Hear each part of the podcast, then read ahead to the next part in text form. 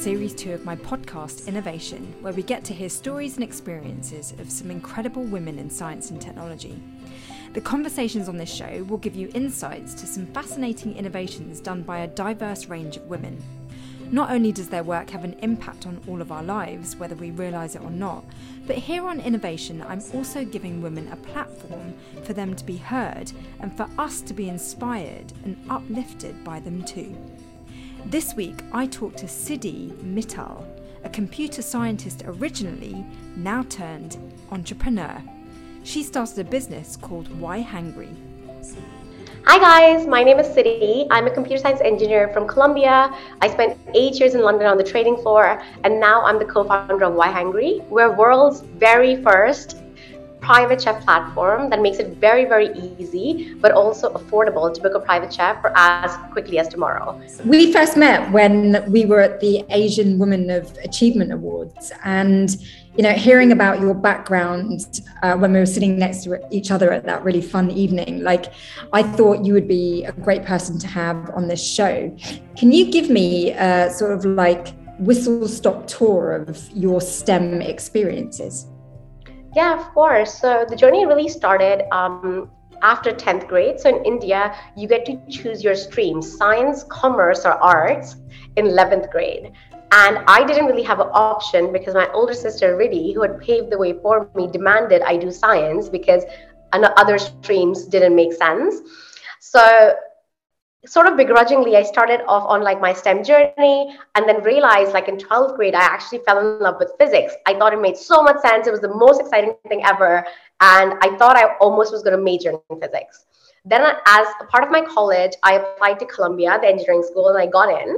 And I decided to do computer science because at that point, computer science was obviously everywhere, and it just felt it was something that could scale the most. And I never thought of myself as a hardcore engineer because, again, there weren't that many examples of females that had been engineers. So actually, computer science engineering was the softest in the full engineering stream that I could pick. Fast forward, I got to Columbia. In America, you go to university for 4 years. The first 2 years, you are a generalist, and then you specialize the last 2 years. And I think the first 2 years were super interesting because I was doing physics labs and chemistry labs and all this stuff that felt very nerdy. And I do remember making up a bunch of numbers because I was I don't know what's going on. But it was really fun. But that was the first time I started to realize that it wasn't as equal and normal as it was in high school. So in high school, obviously everyone took the same classes. If you did well, obviously because you were a smart person. Whereas at Columbia, I also was a part of the Bollywood dance team, and it was quite competitive. So I spent a lot of time doing dancing.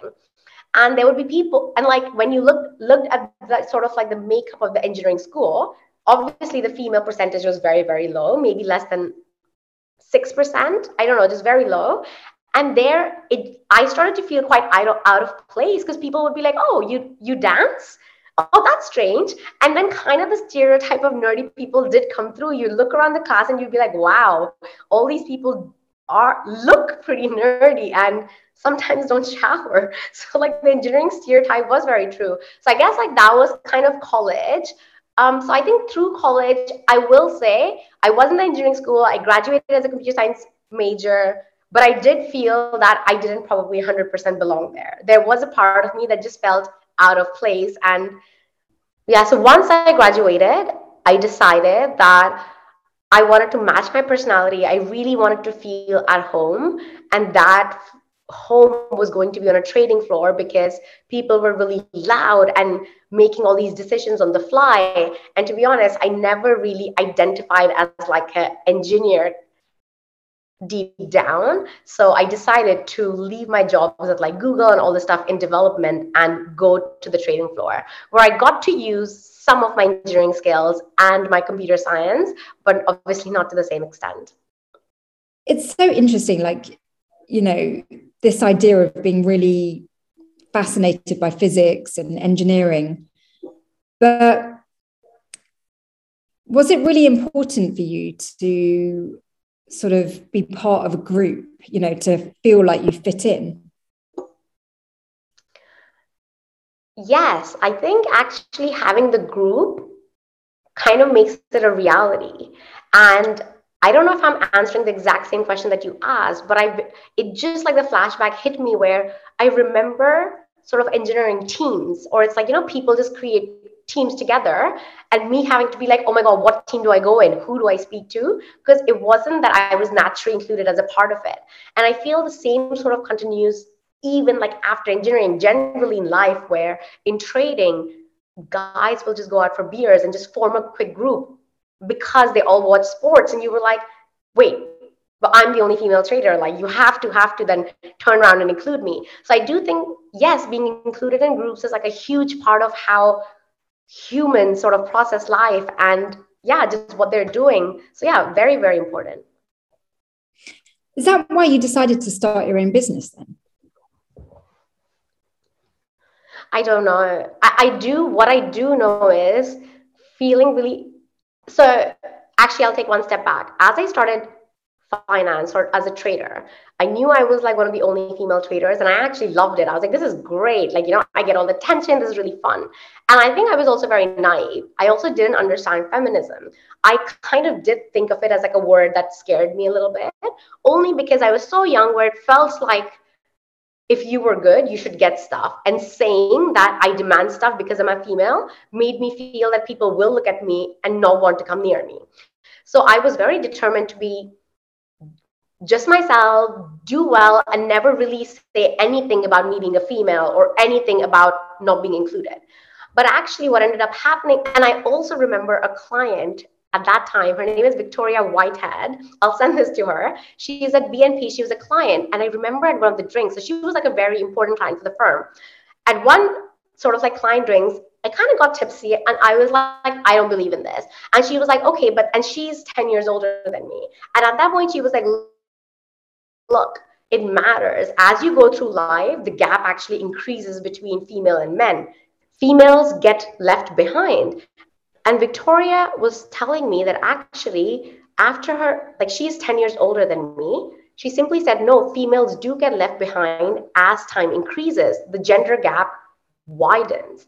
And I just looked at her in disbelief and I was like, that's so messed up. Like, there's no way. I don't agree with that. I think I'm treated quite fairly and quite equally, and almost not understanding where she was coming from. Fast forward 3 years, just 3 years, I just started to feel really angry at little things. I realized like there was a difference. In my personal opinion, there was unconscious bias. And I use the word unconscious bias because people aren't bad, but they do things without realizing. And I think that's almost scarier than sexism, because you can call out someone if they're being sexist. That's like so blatant. I think everyone can align, but unconscious bias is difficult to call out because you have to admit that you did something because you've been tuned a certain way. And we all have our different sorts of unconscious bias. And an example of that at work was when I was just, as a trader, you're meant to be yelling, I have a loud voice, that's what you do. And you get people to say, come on, pick up the phone, make some calls. And another trader looked at me and said, stop yelling at that guy. This guy is not my boss, he's a peer. But he thought it was okay to tell me in front of everyone, stop yelling. And I looked at him and I told him to shut the fuck up and take 2 steps back. And then I forgot about it. I was like, whatever, people are annoying, let's move on.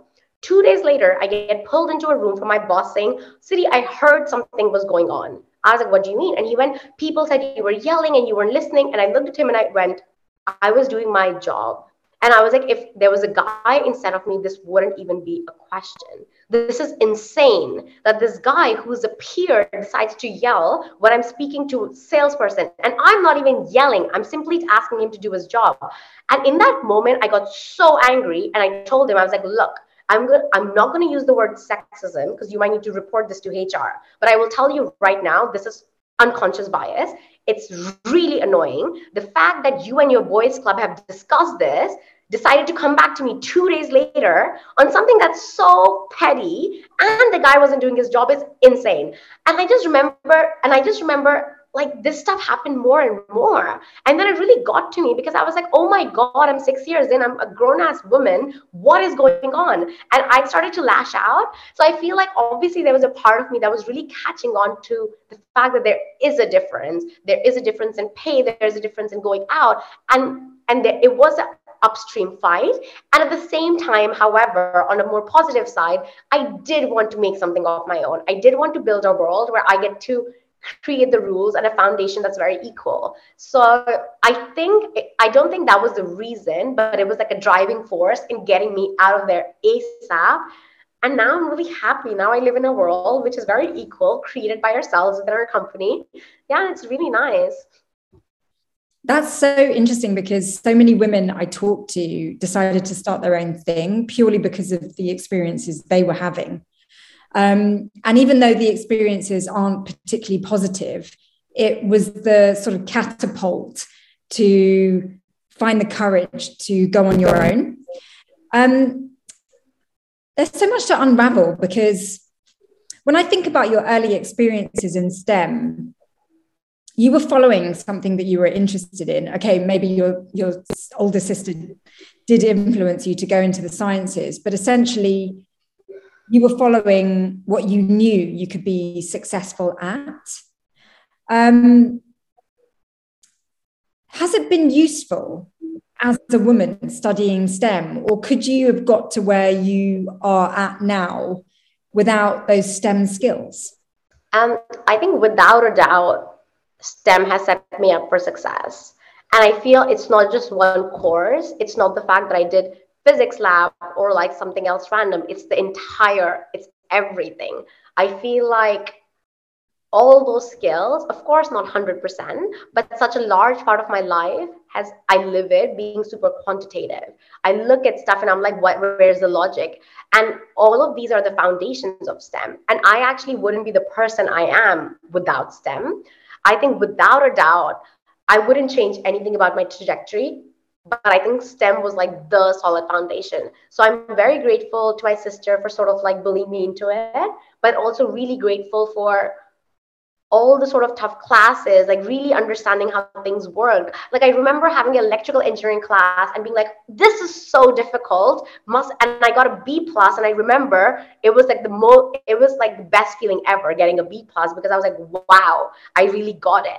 And I feel the same applies to stats, applies to MECI, applies to all these really hard sciences that people think they don't need to understand, but this stuff comes up. We live our lives daily, and these phenomena and events are occurring all around us. And actually, if you have even a peek into this world and understand the basics, you're just set up to understand almost like more in life than someone who just like ended up learning accounting. Because guess what? I ended up learning accounting way later in life when it was needed, but it's something you can pick it up. Whereas I would say like the hard sciences, it is pretty difficult. If you never learn thermodynamics, like good luck, it takes a while. So yeah, I think STEM is like fundamentally who I am. I'm quite proud about it. And I think actually maybe on a daily basis, I do use it because I think ultimately it makes you into a very logical, quantitative person who's questioning, who understands, concepts, and it changes the way you sort of live your life. Yeah. Oh, I so agree with you. Like actually, this is actually the first time I've had a conversation about it where someone has articulated why I think it's worth women going into STEM, because it is really hard, and sometimes I feel bad sort of encouraging girls to study STEM because it is so hard and you do have to deal with the gender imbalance. And I just think, God, there must be such a like bad part of me that's telling women to go into this, step into these problems. But actually, you've really justified it. Like, it's so true. We really do pick up the most amazing skills by studying STEM. And yes, the sort of initial investment is big, but it has knock-on effects throughout your life. So that's one layer that I think you so beautifully articulated. But when you were in a very male-dominated world of like the trading floor and, even just studying, what would you tell someone who's just starting their journey into STEM? Like, what would you advise based on your experiences? Because, I know that I had to radically change myself to fit in with all the guys and, the boys club and all of that. And as a result of having to change myself, I really lost who I was. I don't know if you felt the same way. And if you did, like, what would you tell a younger girl who's following in similar footsteps to you? Yeah, so I think just an example of how I did change. I do remember doing the trading floor and just being a lot more quieter and like a bit more nervous, because it's just like you just saw men around you and they were like yelling and screaming, and it was like a little bit intimidating because you were like, oh my God, and you got yelled at for everything you did. So I was like constantly living in this fear, like, oh my gosh, please don't speak to me. But then as things got better, I realized like the moment I felt myself was when I was like loud again. I was like, I don't care. This is who I am. And I felt like I was myself. And that took like maybe 4 years afterward, or maybe 3, but I had to feel comfortable. I think the advice is like, look, in life, you can't do something just because the opposite of that is a place where you don't see people like you. That's a very complicated sentence, I get it. Basically, representation is absent in science, in a lot of fields.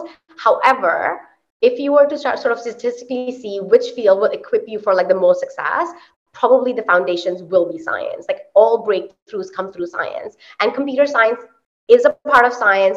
Every innovation will come from you understanding the basic principles.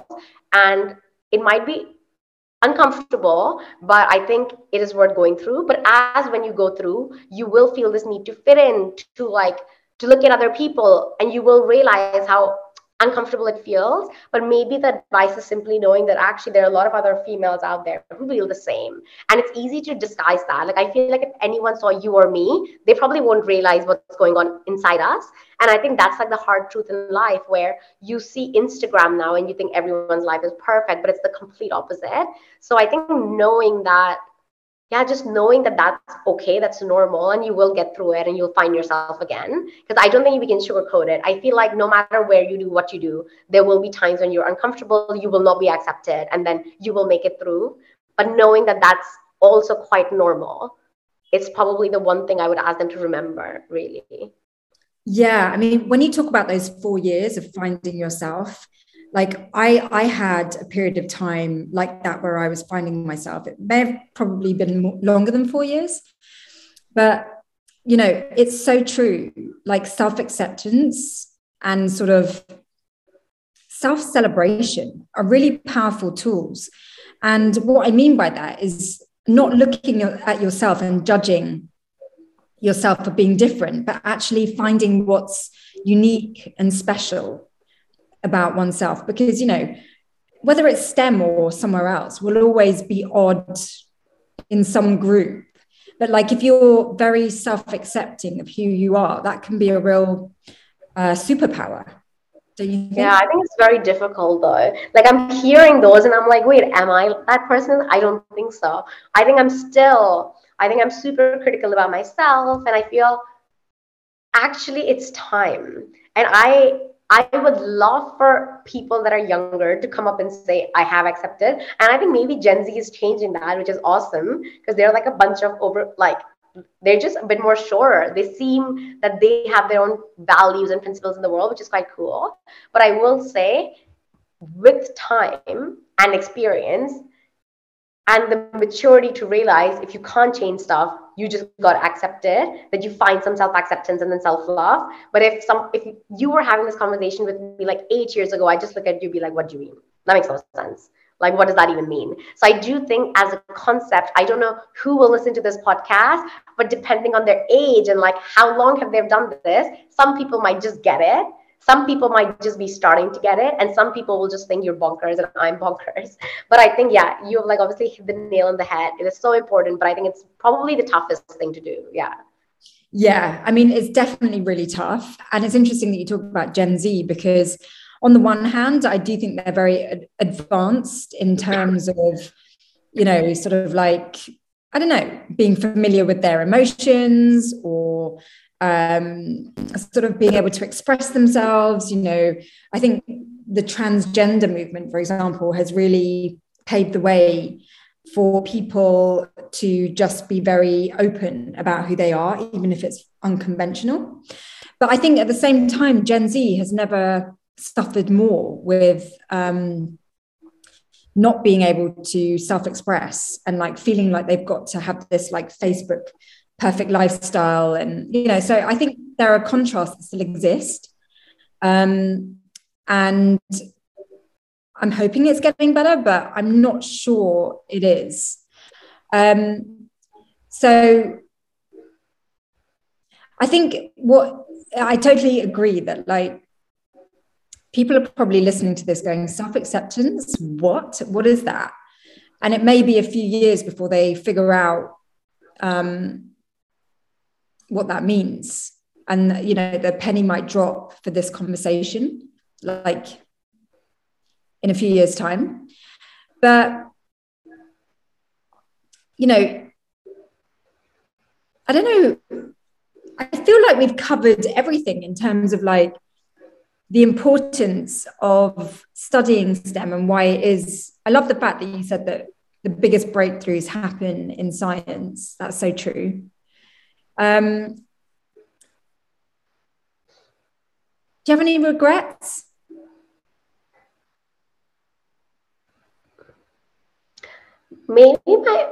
I think, like, it's difficult to call it a regret because I think when you go through college, you can't wait to get it over with and done with because you want to go back into the real world. And then when you go into the real world, you look back to college and you go, oh, that was such a great time. And I wish I'd just done more. I'd, like, absorb more. So I did spend a large part of my college career, like, competitive Bollywood dancing. And I do wish I'd, like, challenged myself more and taken on more courses. Because I feel like it's very easy to say, oh, I'm not meant to be in this class. But when you, like, put your mind to it, it's like that EE class where I remember being like, it's so difficult. And then towards the end, I just got it. And that was, like, such a great feeling because you were like, wow, I've, like, broken through this barrier. And I think I could have done more of it, like, so easily. There was just so much stuff where instead of being afraid, because I can't, well, why can't you? Are you stupid? Are you, like, worse than other people? Of course, it's, like, a fact that some people have higher IQs. So unless you are, for some reason, actually below average IQ and, like, you struggle, that's a different conversation. But for someone, I think it's, like, fear is something you push past. And I think I've become more like, now I wouldn't do that. And I think, like, now with, like, the company, like, every day is a challenge. We're, like, actively learning to speak to everyone, like, get into these programs, like you want to learn, and that drive actually is, like, a lot higher for me. But yeah, it's kind of like I wish all that time and money I'd spent, like, sort of faffing a little bit and being like, oh, that's too hard. Just give it a go. And I feel like, because once you have that breakthrough, it is, like, the best feeling in the world. So I wish I had more of those best feelings. And a lot of that come back to science. It is difficult. And I just feel people don't appreciate that. And sometimes you can't. You can't sit with a colleague of yours who has never done science and be like, it was really difficult, because they'll be like, whatever, she's bragging. But it's like, no, because just factually in Columbia, the engineering school average was 2.7 out of 4. In the Columbia Art School, the normal bigger one, the average was 3.4. What's your relationship with failure? I will say something. I am, like, a glass half full kind of person.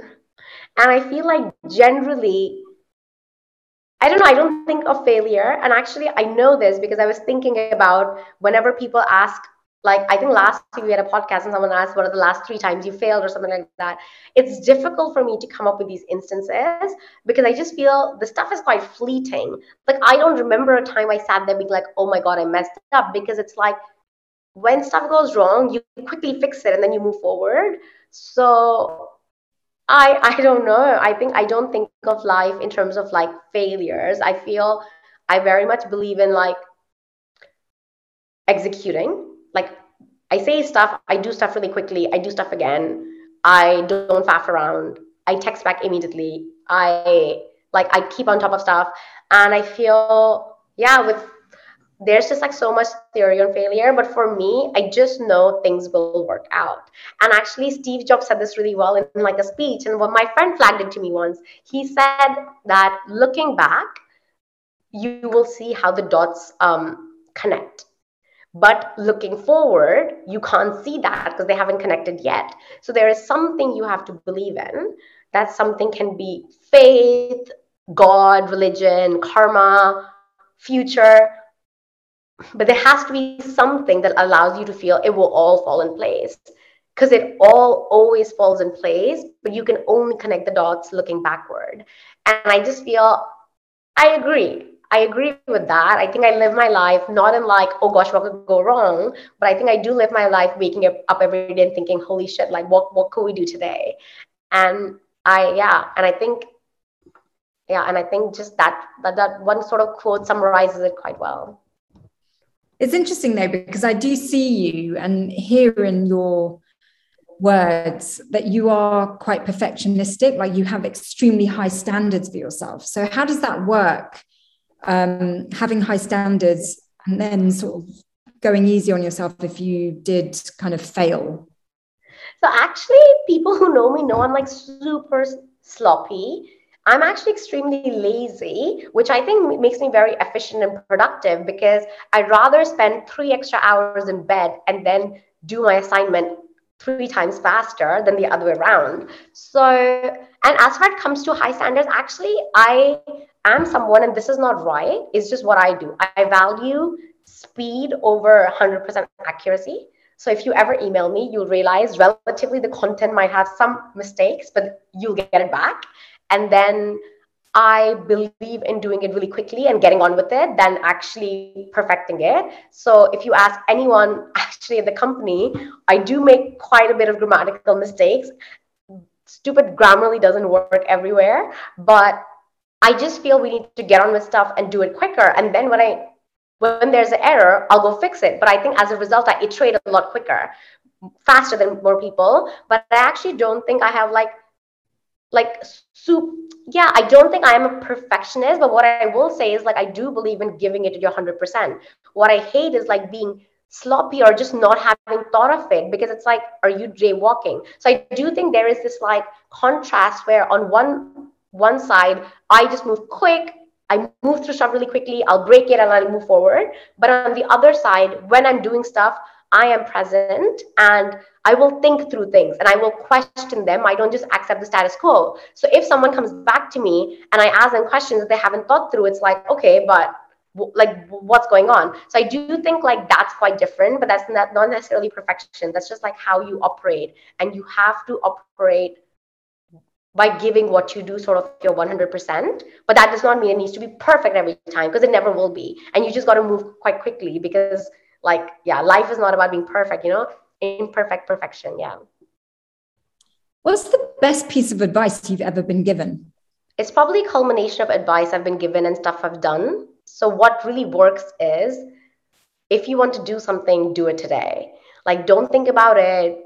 Don't say you'll do it tomorrow. You wouldn't do it tomorrow. I know that because I never go to the gym. So now I've accepted that and I've reduced my portion sizes. But if you want to do something, you have to start today. And actually, I know the best piece of advice is, people don't understand compounding. And life is actually compounding. Little steps don't mean that 1 + 1 + 1 for 10 days is 10. It's actually a compounding effect, because it's 1, and then it's a little bit more, and then it's a little bit more. So whether it's your habits, whether it's your work, whether it's your personal life, just start today, do it every single day. And yeah, your life will see sort of compounding effects, and it will change before you know it. But you have to start today, because tomorrow never comes. So final question.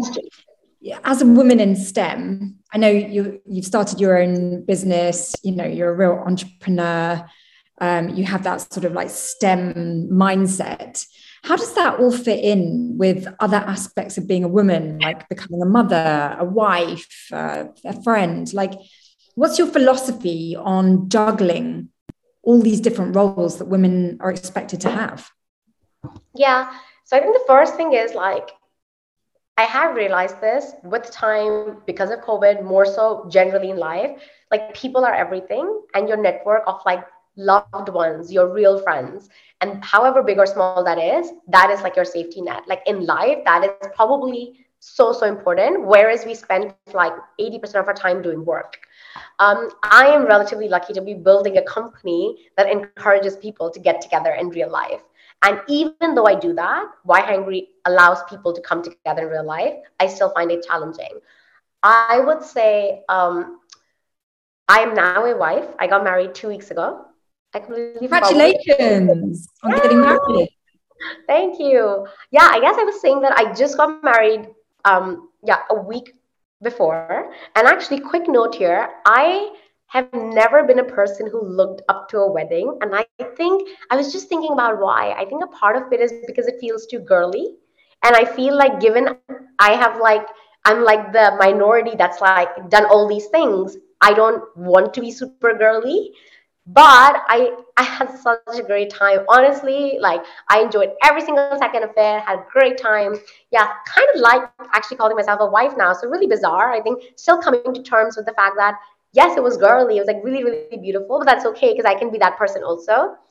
I think generally in life, like I just need to try and do my best. I know like my shortfalls are that I can get too obsessive, like really obsessive about stuff, and then I like forget to pay attention to people who are in my life or like check in with people. I think generally, so my overarching value is that humans are like, your human network is the most important thing. You need the safety net, and it goes both ways. You need to take care of people, they will take care of you. I think for myself, I haven't gotten to the mother stage. I don't know when I will. I am at the wife stage. Life is quite challenging. Like I'm not great at juggling work and personal life. It all seems to be one. But I have an amazing partner who understands that.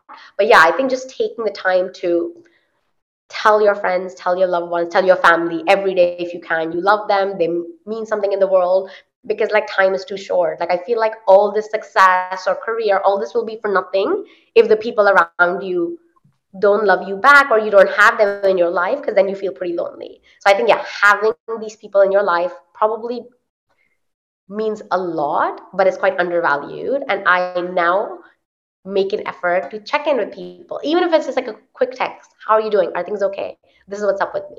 And I feel I want to do more of that, but that is like, I'm not perfect, but that is the one thing I try to do all the time. I'll just check in with my parents, text them. Yeah, so keeping your safety circle near you. Well, that sounds like a huge amount of gratitude to me. And with a lot of the conversations I've had recently, it's very much always circled back to the importance of gratitude, because I think, you know, we have all been going through challenges over the pandemic. We all have different things going on, like a variety of obstacles and hurdles and joys and good and bad. And I think throughout all of these very human experiences, gratitude is the one thing that can really influence our experience of all of those things. And I hear so much gratitude in your words. And I hear someone who is very accepting of who she is. Like, even if you're not conventional, I hear someone that really fights for herself. And that's such an empowering thing to do, rather than sort of like put everybody's opinions before your own. So thank you so much for sharing all of your experiences and your thoughts with us. And do you have any sort of last bits of advice for any girls that are thinking of going into STEM? Please do it. Please do it. It'll change your life. Yeah, I just feel more women need to be in STEM, not because we're trying to change like the percentage. Like I think if you are living your own life, you're not doing it to move percentages, you're doing it for yourself. But I do think if you challenge yourself, give it a go, you might be surprised how you come out on the other side. So yeah, I think it definitely big thumbs up for STEM. Beautiful, thank you so much. Thank you so much, Shini.